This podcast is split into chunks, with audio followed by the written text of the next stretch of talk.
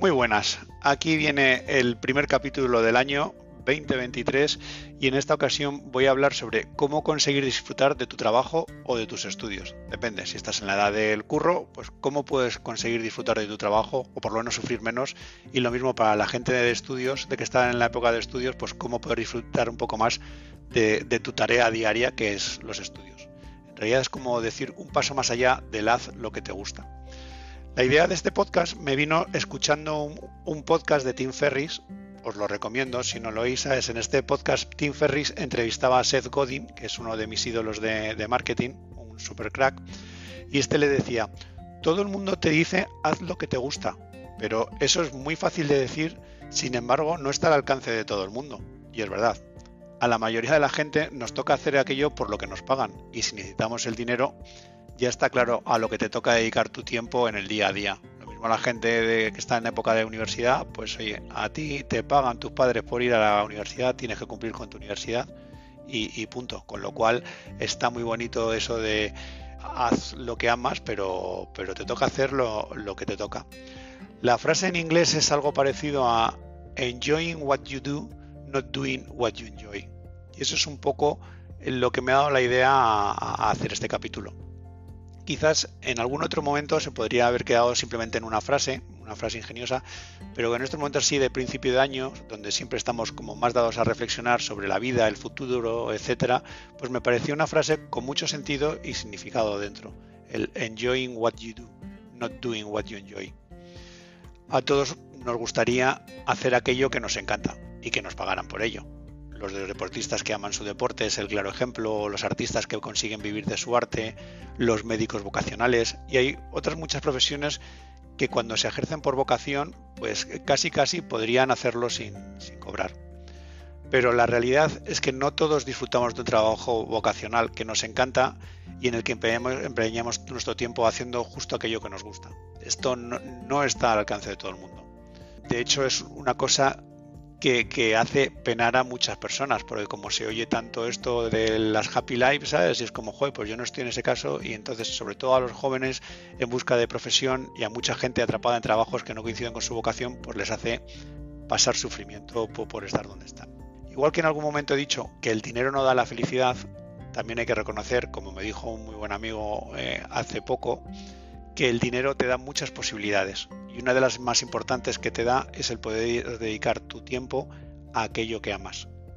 Y aquí pues el dinero te puede dar más libertad, pero en el fondo hacer lo que amas o no pues depende de, primero de, tu actitud, de, de que te guste.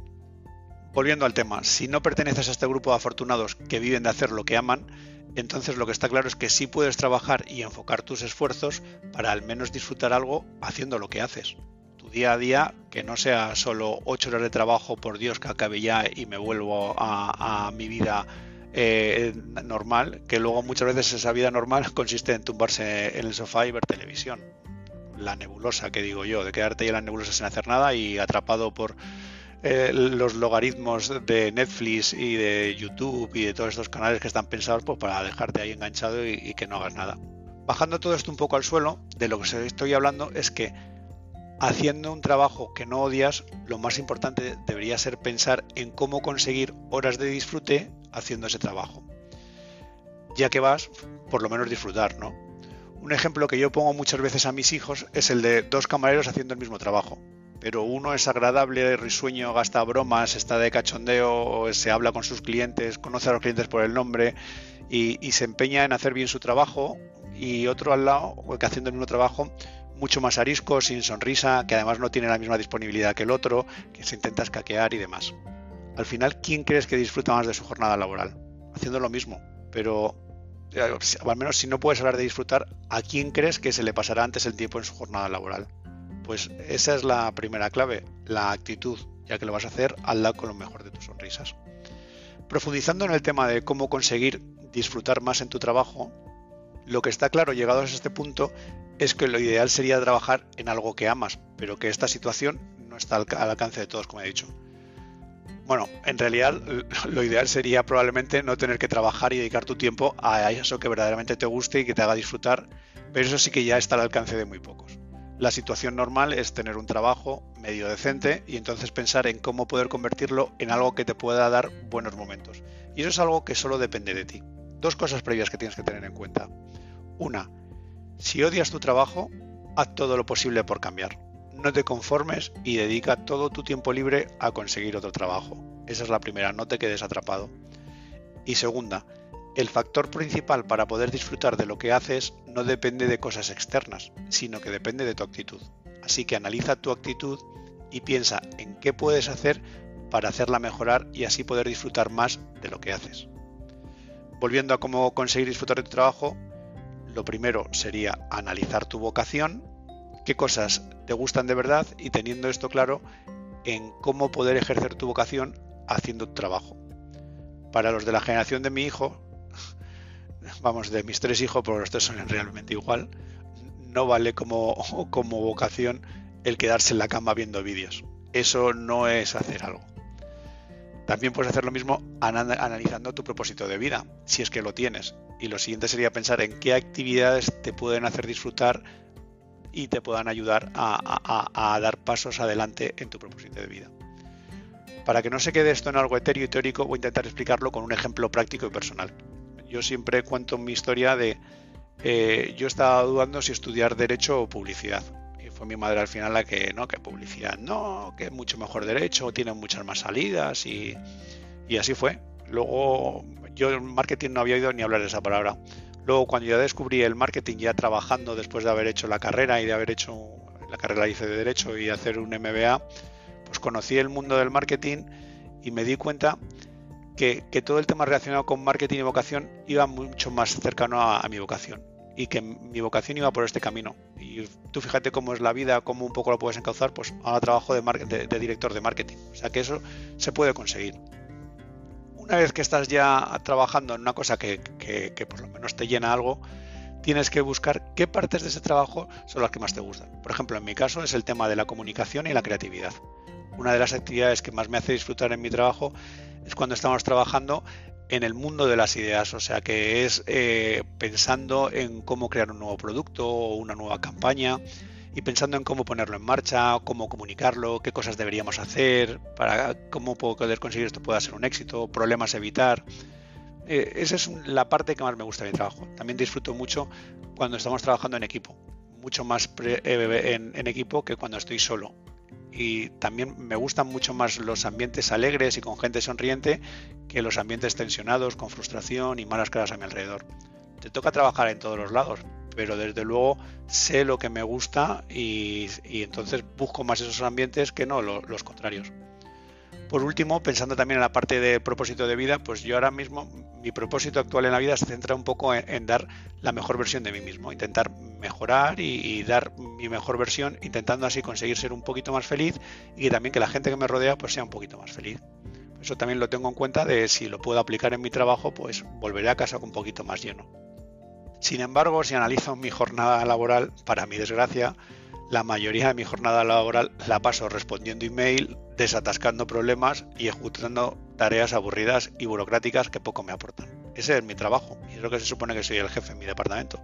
Pero al final te llaman para lo que te llaman y la gente te llama para los problemas. El tiempo para la formación, que es otra parte que me gustaría mucho, pues el tiempo para la formación es escaso. Y el ambiente profesional de mi entorno es bastante serio y se centra mucho en el cumplimiento de las tareas, en cumplir con lo, con lo que nos mandan. Además, con esto del teletrabajo hay mucha más preocupación en cumplir con el trabajo encomendado y mucha menos preocupación en las relaciones de las personas. Esto es una cosa que ha cambiado con la pandemia y nos, yo creo que nos está haciendo mucho daño el que te crees que tu trabajo es cumplir con tu tarea y ya está. Pero ¿y qué pasa con las relaciones? ¿O ¿Qué pasa con el de al lado? O ver si tiene un problema, o, charlar, o conocer a la gente, o eh, crecer conjuntamente. Pero bueno, eh, sería ya apartarnos un poco de lo que estamos viendo volviendo a qué puedo yo hacer para disfrutar más de mi trabajo. Con esta situación de partida, el primer gran paso que, hay que dar es lo que estaba haciendo ahora, que es analizar la situación y dejar claro qué es lo que te gusta. Es justo el ejemplo particular que os he dicho, eso lo tienes que hacer tú pensando en tu situación y en lo que te gusta. Luego tienes que entender qué es lo que más te hace disfrutar y, qué no y lo siguiente es ver cómo puedes conseguir dedicar menos tiempo a lo malo y más tiempo a lo viendo, a lo bueno, cumpliendo con tus obligaciones. Esa es un poco la tarea que puedes hacer para intentar conseguir que tu día a día sea un poquito más satisfactorio. Temas concretos para conseguir disfrutar un poco más de, de tu trabajo. Pues en mi caso concreto, por ejemplo, el primero, limitar el tiempo que dedico al mail. Eh, un propósito de enmienda para este año es no estar todo el rato con el mail abriendo y respondiendo cada según van entrando, sino dedicarle rato. O sea, le dedico un buen rato al principio, a mitad de mañana, pero cuando me pongo a hacer tareas, el mail lo tengo eh, eh, apartado porque si no, con esto te crees que es multitasking, pero lo que al final es pierdes más tiempo en cambiar de tarea a tarea y en enfocar el cerebro que en hacer lo que de verdad es importante. El siguiente punto que se me ocurre es tener claro qué es lo importante qué tengo que hacer cada día y buscar tiempo para cumplir con estas obligaciones de la manera más eficiente. Tu día a día te puede, mi dinámica de trabajo me puede llevar a estar trabajando todo el día y sin embargo no haber hecho lo más importante. Por eso lo, principal al principio de la mañana es saber qué es lo más importante que tengo hoy y buscar la manera más eficiente de hacerlo. Esto implica, como decía antes, olvidarse de la multitarea, cortar la, la, conexión con el mundo exterior en los momentos de concentración para así poder avanzar más rápido y gestionar adecuadamente tu tiempo esto de gestión adecuada del tiempo tengo otro capítulo del, podcast, o sea que si quieres búscalo porque ahí venía unos cuantos consejos chulos sobre eh, cómo organizar mejor tu tiempo y ser más productivo. Otro punto, buscar e intentar involucrarme en aquellas tareas que me gustan y donde puedo aportar más valor a la organización. Se da, la casualidad de que eh, justo en la parte de, de, creatividad y comunicación es donde más valor aporta la comunicación, no respondiendo emails. Y es lo que más me gusta y sin embargo es lo que le dedico menos tiempo. Está claro que tengo que pensar sobre eso. Otra tarea a tener en cuenta, no aislarme en mi despacho. Hay que saber escapar de la comodidad de las reuniones online y buscar un poco el trato personal, relacionarme con la gente de mi entorno y demás. Porque yo soy una persona relacional, muy social, y sin embargo hay veces que me paso el día entero en el despacho cumpliendo con mis obligaciones. Eso es malo para mí y al final si es malo para mí es malo para mi trabajo. Otro punto, preocuparme por mi actitud y por mi amabilidad y también saber exteriorizarla al relacionarme con la gente. Lo decía en el capítulo sobre la amabilidad, que no es solo ser amable en el corazón, sino exteriorizarlo, preocuparte por la gente y, decirlo. Mi mayor aportación eh, posible a la mejora del clima laboral pasa por sonreír, por intentar ayudar y por hablar con mis compañeros. Eso es como yo puedo hacer mejorar mi ambiente laboral. Otro punto, no limitarme a preocuparme por las tareas y preocuparme más por las relaciones. Poco lo que estábamos diciendo antes y no me voy a, profundizar más.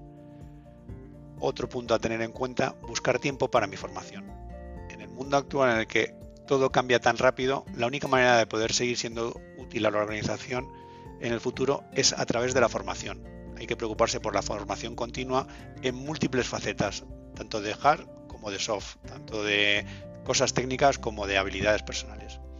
Y si aprendo cosas que, son, que me son útiles, siempre me hace sentirme mejor, así que no puedo dejar la formación para más adelante, para cuando tenga menos trabajo, porque yo sé y tú sabes eso a dónde te lleva, a que al final nunca hay tiempo para la formación sabiendo que es algo que debería estar en, el top de prioridades. Bueno, yo creo que aquí ya hay suficientes ideas para de cosas en las que poder actuar para mejorar las posibilidades de, disfrutar de, tu trabajo, de poder disfrutar de tus clases. Pensemos ahora en alternativas generales para poder disfrutar o al menos reducir el sufrimiento en la jornada laboral.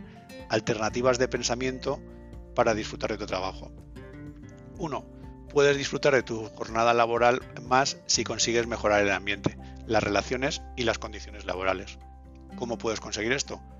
Pues haz amigos en el trabajo, relacionate con el entorno, sé un buen compañero si hay problemas en las condiciones laborales que se puedan mejorar, intenta hacer algo para mejorarlas. El primer paso es pensar en la solución y compartirla con el jefe, no callártelo y ya está. O sea, todo el mundo quiere mejorarlas. Con lo cual, si se te ocurre alguna manera de mejorarlo, pues compártelo con el jefe y a ver si se puede trabajar e intentar hacer algo. Si al final no se hace, oye, por lo menos que no haya quedado por ti. Otra técnica que le funciona a muchas personas para reducir el aburrimiento y aumentar el disfrute en su jornada laboral consiste en centrarse en aprender nuevas materias y habilidades necesarias para dar el salto a otro trabajo que le guste más. Eso hay gente que está en un trabajo temporal o unas clases eh, que no le terminan de convencer, pero sí que puedes centrarte en, oye, ¿qué partes de aquí me pueden ayudar a aprender y a mejorar para luego aplicarlas en otro trabajo o en otra tarea o en otro hobby que es el que realmente me, me guste? Y la última alternativa es pensar en lo que puedes conseguir o lo que vas a hacer con el dinero que ganes. Oye, ya no es la tarea en sí, sino la pasta, y la pasta no sirve para nada si no lo que te empeñas en cosas que te sean útiles. Por eso, pensando en, qué lo vas a utilizar, pues es una manera de motivarte. Que, por ejemplo, piensa en escribir en un periódico para alguien que necesita los fondos y experiencia para poder terminar su primera novela, puede ser mucho más motivante si la enfoca de esa manera, de oye, estoy ganando fondos para escribir mi novela, eh, me sirve de práctica y, experiencia para escribirla el día de mañana mejor, que simplemente pensar en que tiene que ir otro día al periódico a escribir las estúpidas historias que le manda su jefe en el periódico. Este cambio de actitud sin duda eh, puede resultar muy útil, puede ser la cosa más útil para que tu, trabajo sea mejor o peor y que disfrutes más o menos de, de tu jornada. Una metáfora final pensando en disfrutar de lo que haces es piensa, la gente se preocupa en hacer cosas por el resultado de las mismas, no para disfrutarlas. Y ese es un fallo y una trampa que está en muchas cosas. Gente que solo empieza un negocio solo si, si sabe que va a funcionar. O gente que solo estudia algo si sabe que va a entrar en el examen.